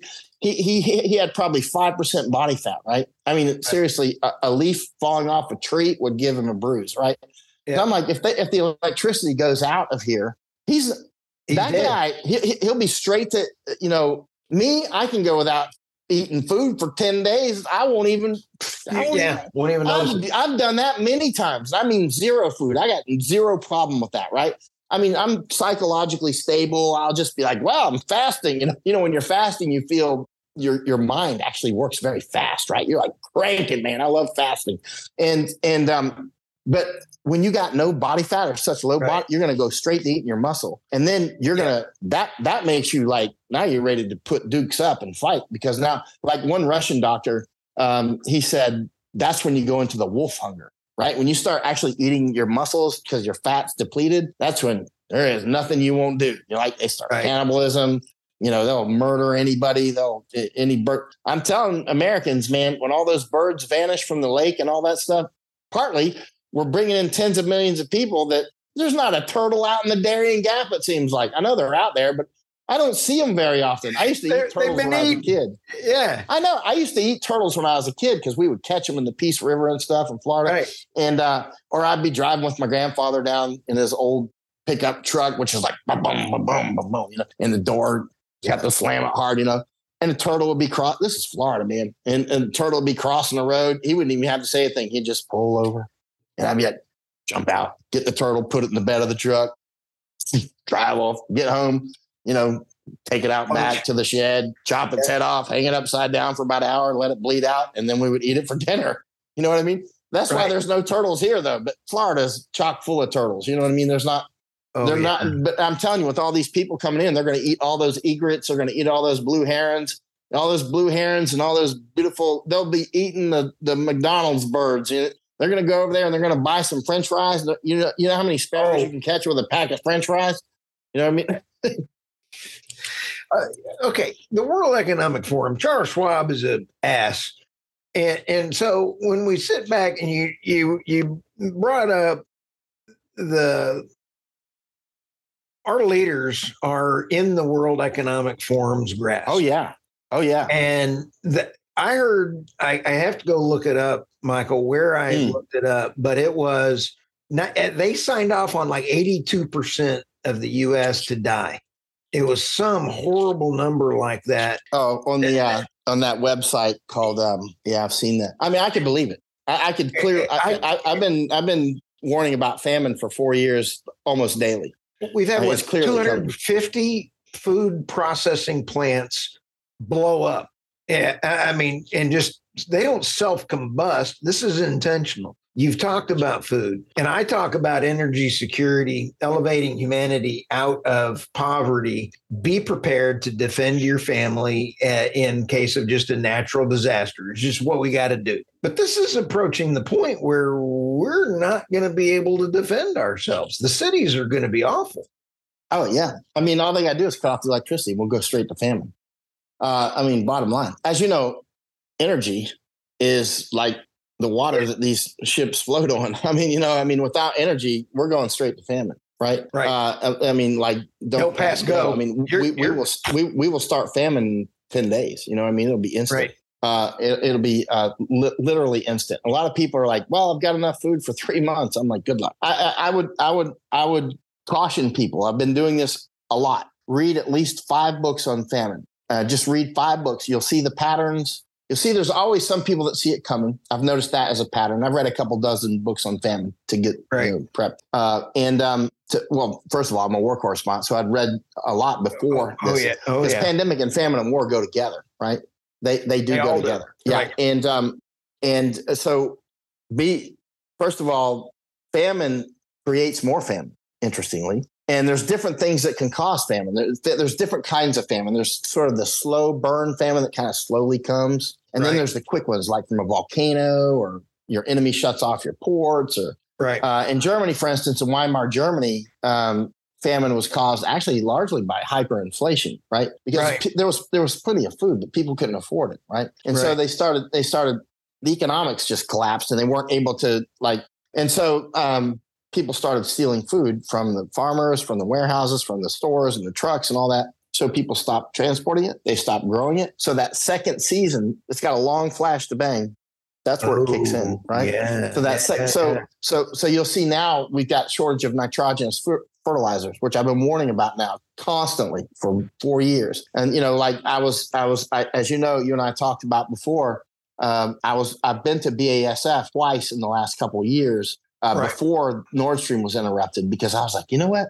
I'll bet you they're going to cut Nord Stream. So I went over to Ludwigshafen, Germany at BASF. The, the, the natural gas is used to, to do something called the Haber Bosch process, right? right? In 1903, a guy named Fritz Haber. He was a German chemist. Uh, he came up with an idea in a thermodynamics book of he thought you could take the hydrogen off the natural gas and combine it with nitrogen that we're breathing and make ammonia. So you could make nitrogenous fertilizers and explosives, right? Oh like yeah, ammonium nitrate, right, and, and, and that sort of thing. Ammonium nitrate, uh, uh, uh, urea, and ammonium sulfate. That's right. And it, bottom line is you can make right. serious stuff that goes boom and grows corn, right? So and so so, but it was difficult. He thought you could do it, but he didn't really know how to make it happen because he was a more of a theoretical chemist. But in, and so that was 1903 in a book on thermodynamics. And then in 1908, he actually made a little bit. He's like, Eureka, you know, I can do it. But uh, that was Fritz Haber. And then Carl Bosch came along and he's like, he's more of an industrial chemist. He could actually make this thing happen on scale, right?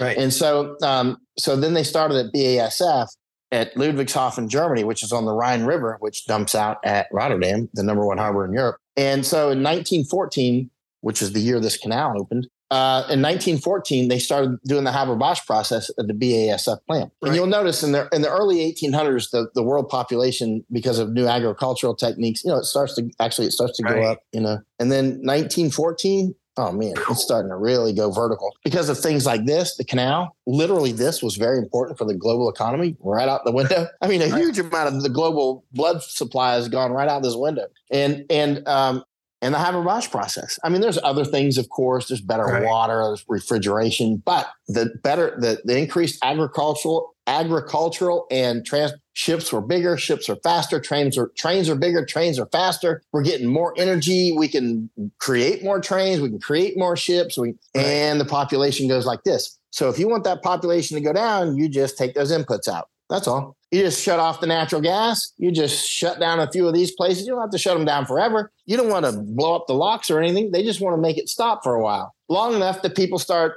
going Planet of the Apes on each other, and you know, and and chaos ensues. You can hit them with any kind of biological agents you want at that time, and uh, because you know, and, and and and the population will die down. Period. Because this is at some point just mathematics, right? You cut off the food supply, and it's not like hey, we're going to make do this time. They're not. They're burning down the factories and people are still smoking dope in America. And when I fly home and I get in the airport, I guarantee I'm going to smell dope on some of the young men's clothes. You know, I'm just like, you're just not warriors. You're just not, you know, they they that's part of the, the psychological warfare they've done on us.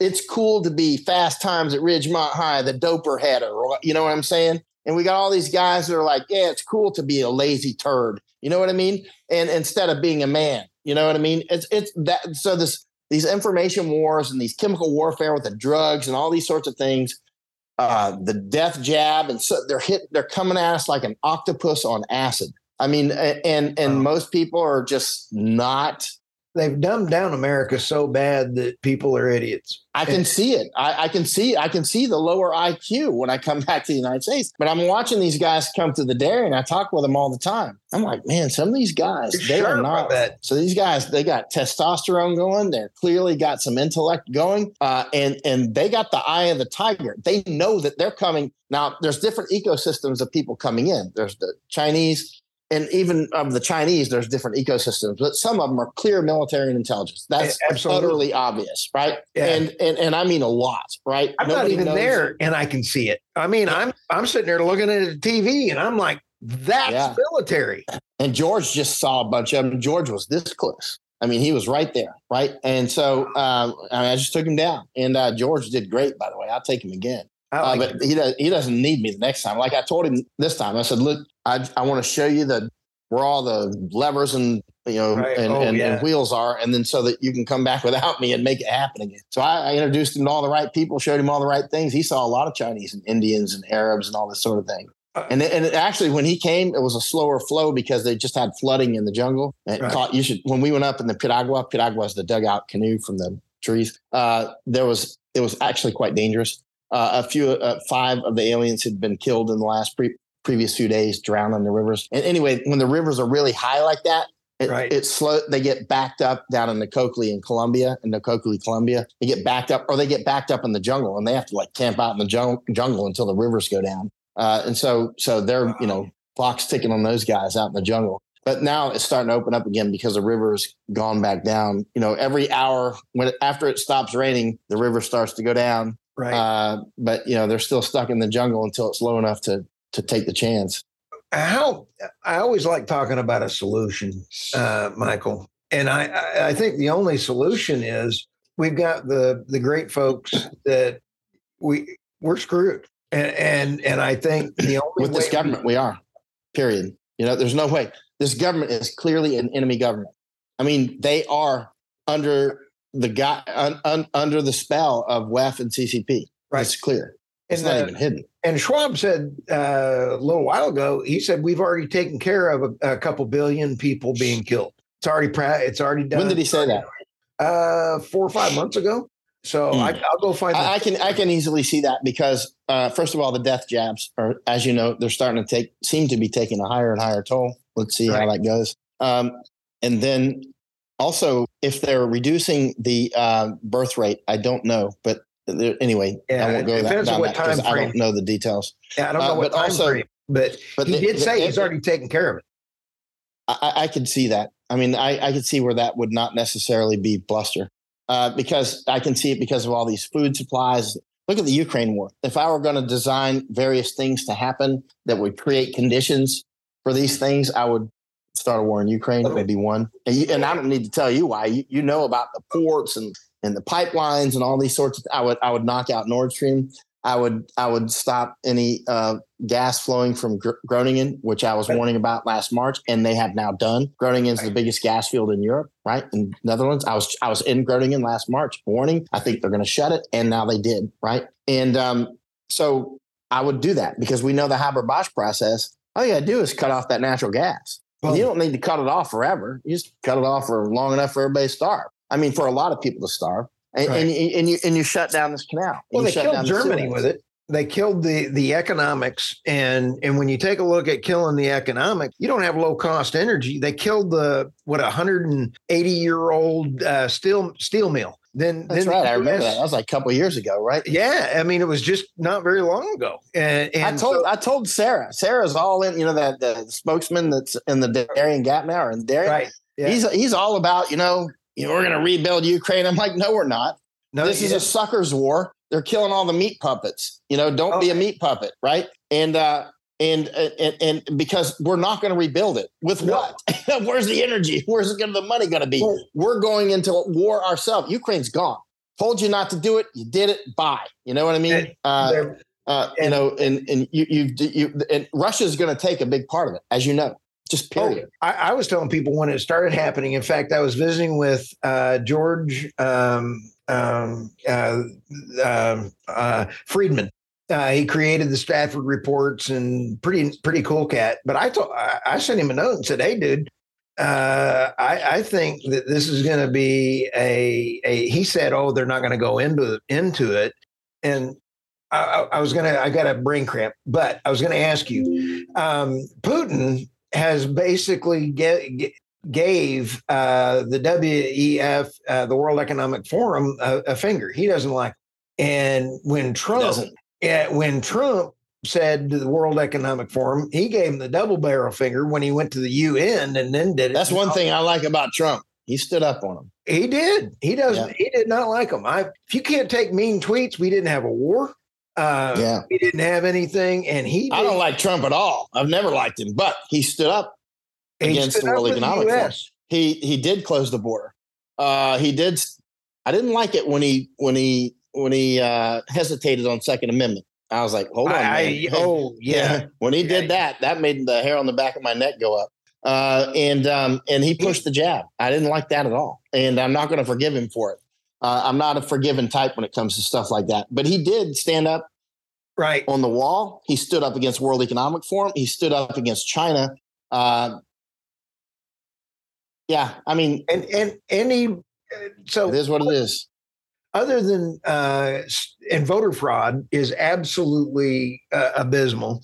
I don't know that we will even have an election. Do you know, or what is your opinion on having an election? Because I think we're going to see some bullshit happen. And uh, if they yeah. did that with pan- the pandemic, they've got the mail in ballots down to a science. And then we sit back and go, what kind of bad stuff do you see happening between now and then where they can continue this. And I, I was thinking, I'm just going to throw this out there March time period, because they got to have enough time period to have this. There's going to be some really bad crap happen. Why would they have another, another election? You know what I mean? I mean, a, a lot of people are like, oh, these these people coming in, uh, you know, uh, are for Democrat voters. I'm like, man, that was that was a long that you're we're way past that. That that was another generation. I, this is we didn't have. I, I, went to Maricopa County for the elections, the last ones. I was right. over, and I don't know where I was in Japan or something, and I was like, I got to get back to America for the elections. I was, I, I think I was over there studying the food, and I was like, I, wherever I was, and I was like, I got to go to America. And I went, I was like, out of the, how many counties do we have in America? 2,000, 5,000 or whatever. Right. I was yeah. like, if there's any shenanigans, I bet it'll be at Maricopa. I don't know why I thought that, but anyway, I did. So I went there. You're in. They, they. They they clearly stole that election in, in in Arizona. That was so obvious. It was over the top obvious. And if, if you're still getting and it's like, oh, we're going to sue them. what difference does it make? Right. I mean, at this, uh, you know, uh, that's a Clinton S type of thing. What difference does it make? There goes the there goes the train. Uh, oh, how fun! Yeah, yeah. Now, and so the the so I mean, why would they do an election when they've been stealing them already anyway, and nobody's nobody's really doing anything but screaming? Screaming ain't going to do it. No, there is no Trump. Guess what? Trump is not going to come save you. No, Trump but, is not going to save. He's not going to do it. Period. I, I heard some folks saying that the way that the their plan or what they're seeing in it is uh, uh, they're going to try to get the people to fight so they can bring in the UN. And then they even had people showing uh, all these UN uh, trucks coming in by tr- by rail. Uh, do you think that that is actually something that is is it the UN because the UN is clearly down there organizing this stuff. Yeah, they're building camps. I mean, I, I could go. On, I mean, I know a lot of the physical infrastructure and stuff. I mean, it's it's that is absolutely real. Uh, keep in mind, I'm in UN headquarters. That's where I'm at. Oh, their, their literal headquarters is like 300 yards from me. You know what I'm saying? Yeah, well, you, you, got me the video. We're going to see yeah. that. What I'm saying is, yeah. you think that they're going to start a war with all the Second Amendment folks to try to bring in the UN in order to try to just. The, you mean the have, UN? You know what I mean? It's like, yeah, yeah. so yeah, the UN, I mean, can easily just stack up a bunch of Chinese into the UN uniforms. Hey, the UN's here. Great. 100,000 UN here with helicopters, Blackhawks. They just went over to the, uh, you know, I wonder how many Chinese now know how to um, fly our Blackhawks and how to fly our military aircraft because they probably have been training on those things, right? They could easily have bought them and they could easily be training their pilots back there to fly Blackhawks. So then when they come over here, they got Blackhawks, right? But, they could easily, you know, I, have been told that they've been training to fly our civil civil aviation, so they can just go to local airfields and take airplanes. They can take all these Cessnas and all these, you know, uh, jets and all these sorts of helicopter, private helicopters. Just go take them. What are you going to do? Unless you come out there guns up and start resisting them, you'll just take your stuff. And, and, and they will. These are serious men, you know. Unless you're willing to, unless you're willing to put them down, uh, they're going to win. Uh, and and and, wow. uh, and and and you got to keep in mind, how many of our U.S. generals and admirals stood up against the death jabs? How many on active duty?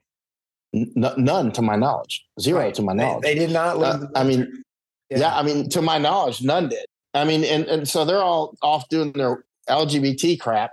You know what I mean? And, uh, and, and you know, hey, we, we're meeting our quotas for destroying the U.S. military. And meanwhile, the U.S. military has run off to who knows where else. Not, you know, now every time you say something about October 7th massacre in Israel, they're like, oh, you're anti-Jew, anti-Semite. It's like, you know, we're way beyond that at this point you know, as somebody again who's been a lifelong Israel supporter, strong Israel supporter, great personal cost, uh, I'm done with that. I will not be intimidated. I will not be like, hey, you know, you're anti-Jew or anti-Semite. I'm like, you know what? Talk to the hand. Go fight Hamas. Have fun, right? Because I'm tired of it. A lot of us are tired of it. We're tired of being dragged in. Our military, you know, I know the CENTCOM commander. You know, the CENTCOM commander is Erik Kurilla. I personally know him, right? We were in combat together. Five months. When he got shot, he got shot right in front of me. He got shot feet in front of me. In wow. fact, I was photographing it. I was photographing it. In fact, I gave him covering fire. I was a war correspondent, but long story short, there ended up being hand to hand combat and stuff. And uh, Eric Erik Kurilla, the CENTCOM commander, uh, he was a stud. He was a very serious soldier. And um, if you look up Gates of Fire, not the book, but Gates of Fire and my name, you'll right. see photos of that firefight that I shot. Right. Wow. And and and I mean, I was very close, and I was shooting at five frames a second. When he got shot, it broke one of his femurs in half. He got hit two more times, and then he and he rolled on the ground and came up and stayed on the ground. Of course, his femur was broken in half. I've got photos of him firing back. This is close combat, right? Ended up in hand to hand, but not with Eric, but another soldier, uh, Rob Prosser came in, heroic soldier, and uh, and ended up in hand to hand combat with the Al Qaeda guy that shot Eric, and then I had to get involved and blah blah blah. But the bottom line is, I know him, right? And I was I was in in combat with him for five months in a lot of firefights. I personally saw him kill people. Like his, he was the battalion commander at the time usually battalion commanders aren't out in the firefights, especially no, not, not, actually smoking them themselves. But he was. And I had photos and videos of these things happening. I mean, that's why, you know, I had millions of readers back then because, I mean, Erik and the Deuce 4 124th Infantry uh, Regiment were unbelievable. I mean, they were wow. incredible unit. But the bottom line is, Erik, super stud. I mean, I absolutely respected him over the top. Uh, super smart guy. And guess what? He pushed the jab and he's he's like you know paving the way for women. He was the ranger later. He was the Ranger Regiment commander. Went off to all these other special operations, and now he's the CENTCOM commander. I mean, he was. This was. This is your top breed so, combat soldier in the military. That's him. That's your one percent of one percent. That's that's one percent of one percent of one percent. I mean, that guy is one out of ten thousand or more. You know, what I mean, and and he he went woke. And I, you know, it's just disgusting to me. You know, it's like if Erik will go woke and he pushed the death jab, he hasn't stood up against this LGBT nonsense. He's all, you look at uh, Erik Kurilla, you see him sitting over there in Israel doing the staff. I was in staff meetings like him, you know, doing in Iraq like that when he was a battalion commander. Now I'm looking at him, he's a four star general, CENTCOM.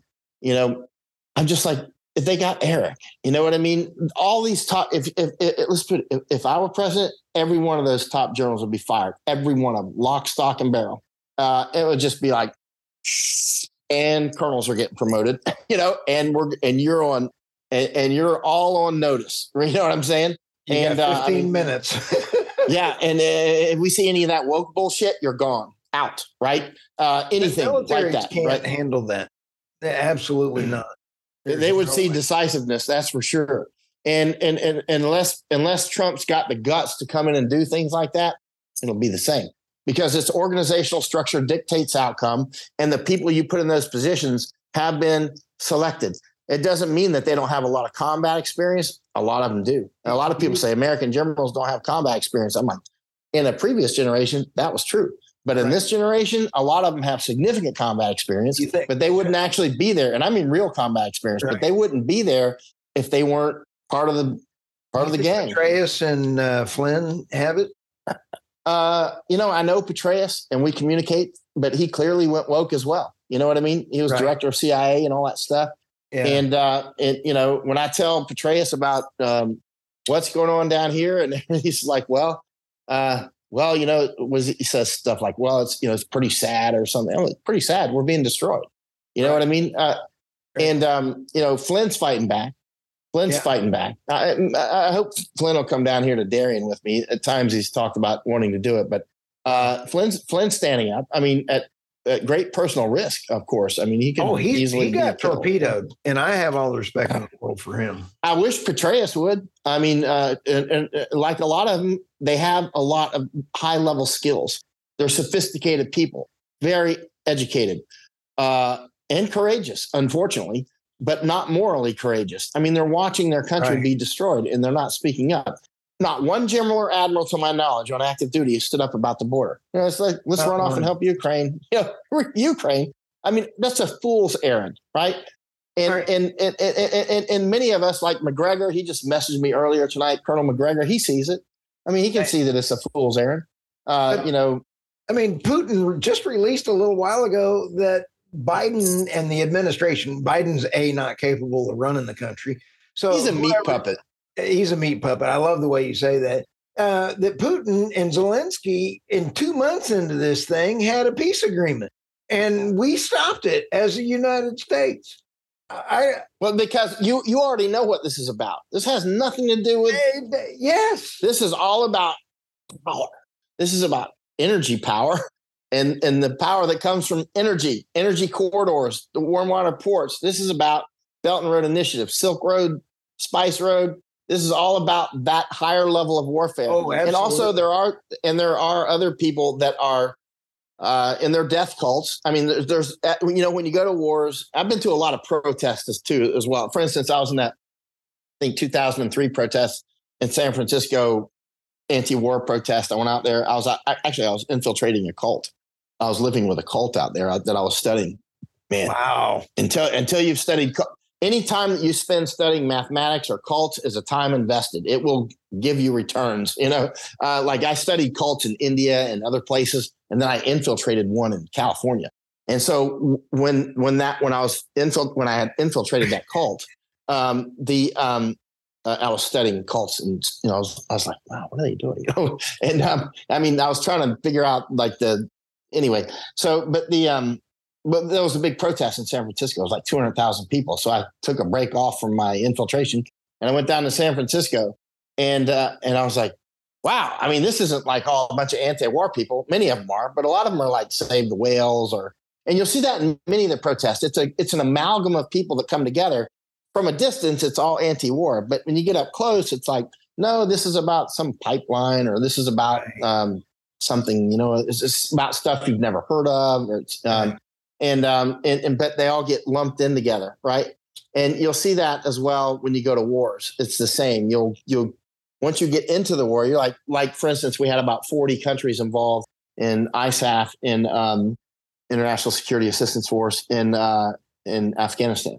Right. and you know i was out with the lithuanians i was out with the brits i was out with all kinds of different people.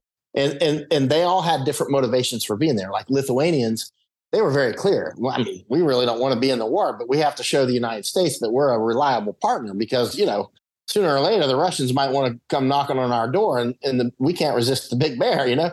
Right. And uh, and so um, and so they were showing solidarity. I mean, so their their reason for being there was wasn't it was just solidarity, right? And, and so it's, it's that you know other so they're doing their NATO duty, right? And, and, so, so in other words, you've got all these different reasons for people wanting to be in war. Some are just there to make money. It's the same what I'm getting to with this depopulation. There are some people that, I mean, China wants to rule the world and they want it to be genetically Chinese. So that's at odds with what a lot of the that means world that means they're going to want to extinguish World Economic Forum eventually. Right? Yes, because right that's now. that's a bunch yeah. of white that's a bunch of white guys and Obama, whatever he is, and um or whatever Obama is. And so I've been to a school, by the way, in Jakarta twice. That guy was rich. He grew up rich. He was a red diaper baby, for those who know what that is. But I mean, bottom line is, uh, it, it, they, the world, the Chinese Communist Party and the World Economic Forum have made an agreement just in sort of the way that Al Qaeda and ISIS did. You know what I mean? Right. Or, or you know, right. they hate each other. Ultimately, it's going to be dukes up. And now, who's going to win? I, I, I, you know, I asked Alex Jones that. I said, you know, the guy I used to think was crazy. And then I started watching him more, especially when I had the break um, because of the lockdown in 2020. Uh, Bannon called me up and he's like, Hey, do you think there's a pandemic? This is January of 2020. Bannon called me up. And I was like, um, Well, Steve, I'm wearing a mask. You know, it was Jan- I was in Hong Kong.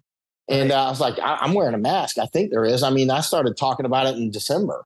Right. I think there, I think there is actually. And um, but I don't know. And and so then we get into February and the Hong Kongers kicked me out, put me on the airplane. If you look up my name in Hong Kong, you'll see them put me on the airplane. But so then I went to I went to um, Thailand where I had an office, and I had just months. Man, it was great. I was like, you know, usually I'm in action, but now I'm just reading books, you know, and I'm I'm enjoying the lockdown, and you know, it's probably my my rubber bullet my rubber good. bullet wounds were healing, you know. It's like and uh, and uh, and uh, and um, and uh, and, and then I then I then I, I I I just realized that we're going into famine. Right, I could see it coming, and I, I could see I could see that I could start to see that, and I started watching Alex Jones because people kept sending me stuff. I'm like Alex Jones, that guy's crazy. I start, uh, you know, some of the people I trusted started sending me stuff, like you know, uh-huh. guys that you know that I wouldn't expect would sending to me. But when, when once guys like that did, then I paid attention. Oh yeah. At least gave, I gave him a, you know a, a, hall pass to watch him for a while. And I was like, wait a minute, he sounds crazy, but he ain't. You know what I mean? Wait, I you, mean remember, you remember the interview with smart. him and, and Jesse Ventura? Uh, yeah, that was years ago. Oh, it was yeah. years ago, and I, I, I watched that when it was actually on. I was like, these guys are not. I love Jesse Ventura. He ain't got time. Yeah. But that yeah, yeah. way back then. But I'll tell you what, they, they saw it coming, man. Right. They uh, saw it coming. That's that's one of the reasons why I I, I I didn't pay attention to them because like when that woman came up from Panama where I'm at now, right. you know, and met Jesse Ventura in some place at the airfield, and they were making it sound all like I got to meet you here and then you got to go. I'm like, ah man, come on. This this is the whole life I live. You guys are dramatizing it. You know what I mean? Right. You know what I mean? I was just like that. I was like, it's too much drama. It's it's bullshit. Right. But it, I don't think it was. I think they were just dramatizing it, and that turned me off. Like you know, remember the crocodile hunter guy that got killed by that stingray? Yep. I, I used to like his show because that, you know, I, I, do like wildlife stuff. But he went to Florida and, you know, he used to catch the crocodiles down in Australia and he'd be wrestling with them and stuff. And he went to catch an alligator and he's like going crazy. You can probably find it on YouTube. And I'm like, what? That's nonsense, man. I caught many gators, many, right. many gators with my hands, right? I grew up, my grandfather taught me how, right? I grew up in Florida, right? I mean, they to catch them all the time. And so I'm like, that's not I can catch a gator in almost complete silence. You know what I mean? It's like you won't even know I'm there. And and he's like, you know, you know, you know, and that's why, you know, that's what that's how I saw um, Jesse Ventura and that lady that came up. She was a doctor or something, right? Or right, virologist yeah. or something. And um, and uh, but it doesn't mean they were wrong because in retrospect, I was judging them with the wrong lens. Right. If I could have put a filter on the lens, like, okay, just you're driving me crazy with all the drama, boys, but you know, but is what is the information accurate actually? Uh, you know, uh, you know, in that special forces world that I came from, we pretty much abhor the dramas, the dramas, right? Absolutely. But, yeah, you, but you know, seals are seals are a different story. You know, seals are like, let's go make us a calendar, you know. And, you know, you know, and uh, Jesse Ventura was more from that world but yeah, I mean, look at look at Alex Jones. I mean, he gets some things wrong for sure. And Babe Ruth would strike out sometimes too, but, boy, but he puts a lot of them right out of the park, way in advance. You know, enough. He, he's so accurate that he's that it makes him a valuable resource to listen to because he's too accurate to ignore. Right.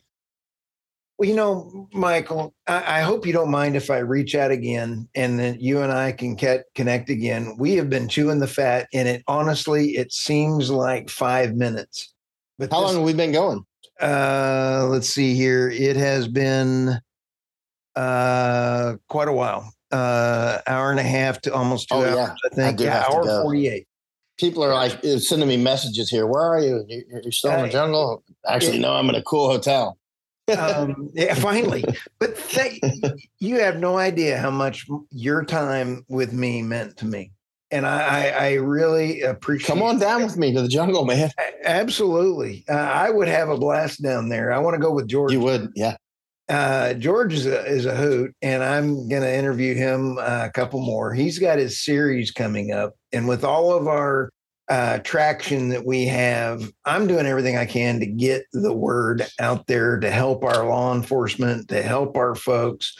We got to be ready. And and yeah, you this is you nailed it. This is not the time to sit on the fence anymore. You don't have. If you sit on the fence, you're dead. Bye. We don't have time for you. I mean, we don't have time for people that are using the wrong words to describe things either. Like undocumented migrants. Look, there's a journalist recently. I told her, I said, you keep using those words, stop, or or you're gonna you're gonna find yourself under fire, right? From right. people like me. Like I'm gonna light you up, right? Right. Because that's a lie. That's a direct lie, and we don't have time for that. we don't have time for liars. We don't have time. And she she said, "Oh, you're uh, you're you're you're causing a division or whatever." I'm like, "Division? You're helping the invasion. You know, you're helping the invasion. You know." And so I don't care if it hurts your feelings, right? We're, we're, we're, we're way beyond that. If you're calling it undocumented migration, then you're lying.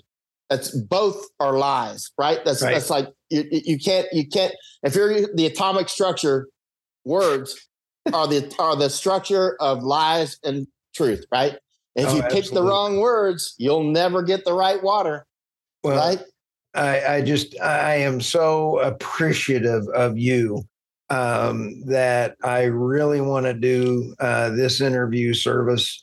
Uh, I want to get you out there. How can people get a hold of you? I'm on Twitter every day or X uh, under my name, Michael Yon, uh, underscore. just Michael underscore Yon, and or just look for Big Honey Six. Uh, you know, Big Big Honey Six is my call sign. You know, six is the name in the military. That's the name for the commander, right? Right. Seven is the sergeant major. A lot of people are like, "Where'd you come up with that name?" I'm like, I just needed a handle for our radios because we were right. doing something. Big Honey. I was like, just, just, I was just because I was in charge of the guys that were doing something. I was like, just call me Big Honey Six, right? and uh, and yeah. uh, that's where I got it. It was just my radio call sign on some yeah. operation well, we were doing. One of my dad's call signs was uh, a hot box. So hot box. hey, hot box, how you doing? So uh, anyway, again, thank you for everything. I will have all this out. We will be sharing it everywhere, and I cannot wait to talk to you again. Thank you, Michael. Yes, sir. You. Thank you for having me on.